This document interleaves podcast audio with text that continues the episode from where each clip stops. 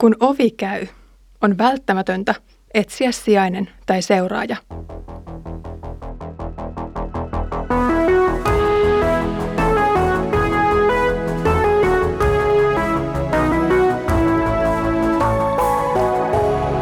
Kirjoitusten pauloissa. Tervetuloa mukaan kuulolle Kirjoitusten pauloissa podcastiin. Olen Iida Halme kansanlähetysopistolta ja luen tällä kaudella kanssasi yhdessä apostolien tekoja. Viimeksi luimme yhdessä siitä, kun Jeesus otettiin taivaaseen ja opetuslapset jäivät hyvin hämillään katsomaan tyhjää taivasta. Opetuslasten mieltä kaihersi kysymys siitä, kuinka työ jatkuisi nyt, kun Jeesus ei ole enää paikalla ohjaamassa ja neuvomassa. Kuka ottaisi ohjat käsiin siitäkin huolimatta, että pyhä henki ehkä saataisiin. No nyt saadaan onneksi vastauksia näihin aiempiin kysymyksiin. Jeesuksen poistuttua opetuslasten oli nimittäin itse otettava ohjat käsiin ja aktiivinen rooli Jumalan valtakunnan levittämisessä. Pyhää henkeä odotellessa oli aika käydä läpi keskeinen vastuunkantajien joukko. Luen nyt apostolien tekojen luvusta 1 jakeet 15-26. Eräänä päivänä, kun opetuslapsia oli koolla noin 120, Pietari nousi puhumaan. Hän sanoi, veljet, sen kirjoitusten sanan oli käytävä toteen, jonka pyhä henki Daavidin suulla oli ennalta Juudaksesta lausunut, tuosta miehestä, joka ryhtyi oppaaksi Jeesuksen vangitsijoille. Hän kuului meidän joukkoomme ja oli saanut osalleen palvelutehtävän, niin kuin mekin.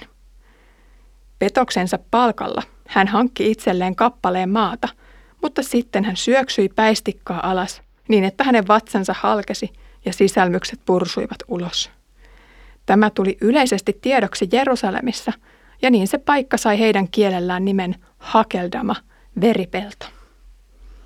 Jo psalmien kirjassa sanotaan, jääköön hänen asuinsiansa autioksi, älköön siinä kukaan asuko, ja ottakoon toinen hänen kaitsijan tehtävänsä. Siispä on nyt valittava yksi niistä miehistä, jotka ovat kulkeneet kanssamme koko sen ajan, jolloin Herra Jeesus eli ja vaikutti meidän keskuudessamme.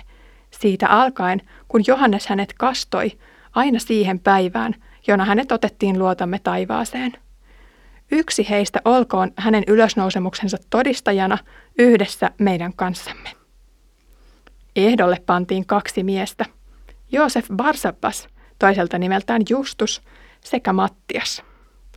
Sitten he kaikki rukoilivat. Herra, sinä joka tunnet kaikkien sydämet, ilmoita, kumman näistä kahdesta olet valinnut astumaan tähän palvelutehtävään ja apostolin virkaan, josta Juudas luopui mennäkseen sinne, minne kuului. Sen jälkeen he heittivät miehistä arpaa, ja arpa lankesi Mattiakselle. Näin hänet valittiin ja liitettiin kahdentena toista apostolien joukkoon. Opetuslasten kokoontumispaikka oli erään talon yläkerrassa. Talo taisi olla melkoisen iso, sillä tällä kertaa oli koolla noin 120 henkinen seurue. Pietari, johtajaksi noussut mies, ottaa nyt puheenvuoron ja alkaa käsitellä Juudaksen kohtaloa, sen syitä ja tämän seuraamuksia. Juudas oli saanut saman kutsun kuin muutkin opetuslapset. Jeesus oli kutsunut nimeltä ne kaksitoista. Juudaksen elämäntarina oli lukittu jo kirjoituksissa. Psalmit ennustivat, mitä hänelle tapahtuisi. Jonkun olisi ikävä kyllä kavallettava Messias ja menetettävä siten oma asemansa ja jopa henkensä. Pieni askel ihmiselle oli tässä kostaa iso askel ihmiskunnalle. Evankeliumit eivät kerro kovin tarkasti Juudaksen kuoleman yksityiskohdista – mutta Luukas selventää nyt tässä itsemurhan toteuttamistapaa. Jyrkänteeltä tai vastaavalta alas hyppääminen päätyi tässä ruumiin murskautumiseen ja kuolemaan. Toimintaelokuvien sankari olisi vastaavassa tilanteessa pyyhkäisyt pölyt kasvoiltaan ja jatkanut matkaa pienten narmujen saattelemana seuraavaan pisteeseen. Tosielämässä, valinnoilla ja teoilla on seuraamukset. Siksi jokainen liike kannattaa harkita tarkkaan ja pohtia, miksi tähän on tultu ja mitä seuraamuksia valinnallani onkaan.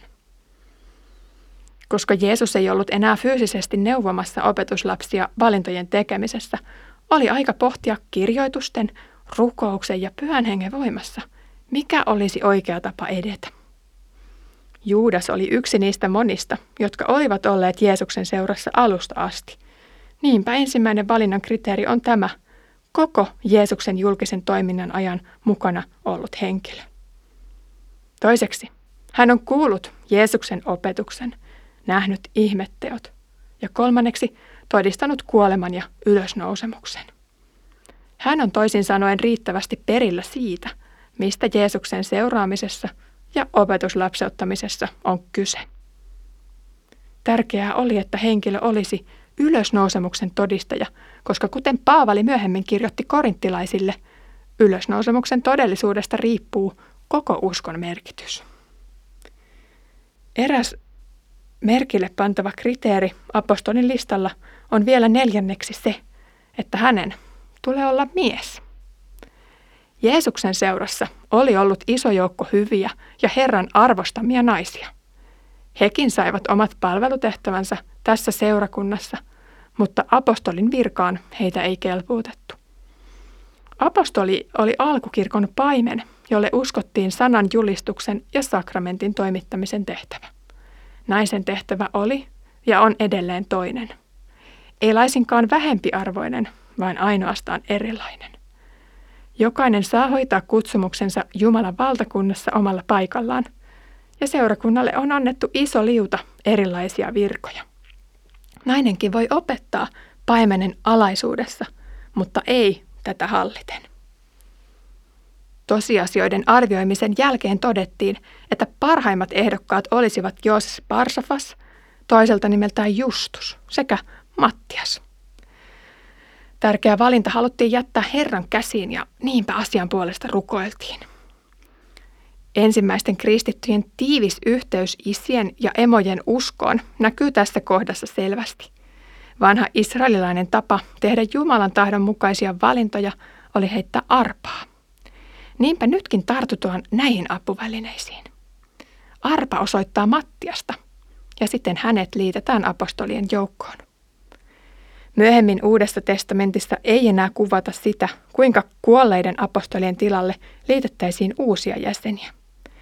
Joskus on kiistelty myös siitäkin, oliko näiden 12 lisäksi enää ainoatakaan apostolia vai lakkasiko virka heidän poistumisensa myötä.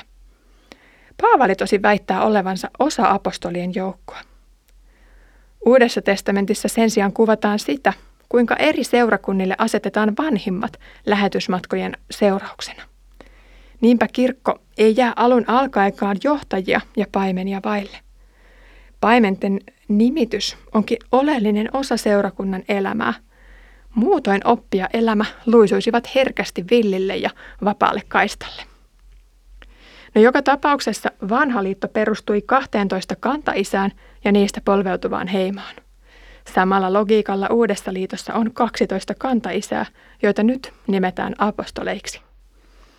Opetuslapset, vanhimmat, paimenet, evankelistat ja monet monet muut ovat perineet heiltä evankeliumin, jonka Jeesus itse heille aikanaan antoi.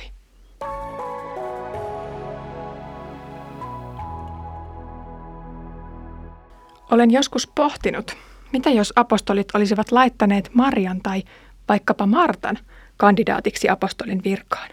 Kuinka tilanne olisi siinä kohtaa edennyt? Arpa olisi varmaankin osunut ainoaan mieskandidaattiin, mutta olisiko Herra ehkä jyrähtänyt uhmakkaille opetuslapsilleen? Moni nainen kokee nykyään olevansa oikealla paikalla paimenen virassa. On pitkään rukoiltu ja etsitty omaa paikkaa. Palkattuna Jumalan valtakunnan työhön ryhtyminen naisena on haasteellista tänäkin päivänä. Ei se historiassa ole ainakaan ruususempaa ollut. Oli aikoja, jolloin naiset tosiaan vaiennettiin seurakunnassa ja lastenhoidon nähtiin ainoaksi soveltuvaksi tehtäväksi heille. Sekään tosin ei ole mikään helppo tai vähäpätöinen tehtävä. Oli myös aikoja, jolloin esimerkiksi Suomen Evlut-kirkossa vihittiin naisia lehtorin virkaan. Heidän tehtävänsä oli julistaa raamattua ja Jeesusta, mutta aina paimenen alaisuudessa. Kutsumuksen toteuttaminen ei ole helppoa, Mutta uskon, että Jumala avaa myös jokaiselle naiselle sopivat ovet ja tehtävät, kun niitä vaan malttaa odottaa. Kiitos kun kuuntelit tänään Kirjoitusten pauloissa podcastin. Hajannuksen jälkeen oli aika koota rivit. Ja ensi kerralla luetaan siitä, kuinka pyhä henki vuodetaan näille tyhjätaskuisille Jumalan elopellon miehille ja naisille. Kukin palvelutehtävä tarvitsee pyhän hengen voiman. Sitä odotellessa Herramme Jeesuksen Kristuksen armo, Isän Jumalan rakkaus ja pyhän hengen osallisuus olkoon meidän kaikkien kanssa.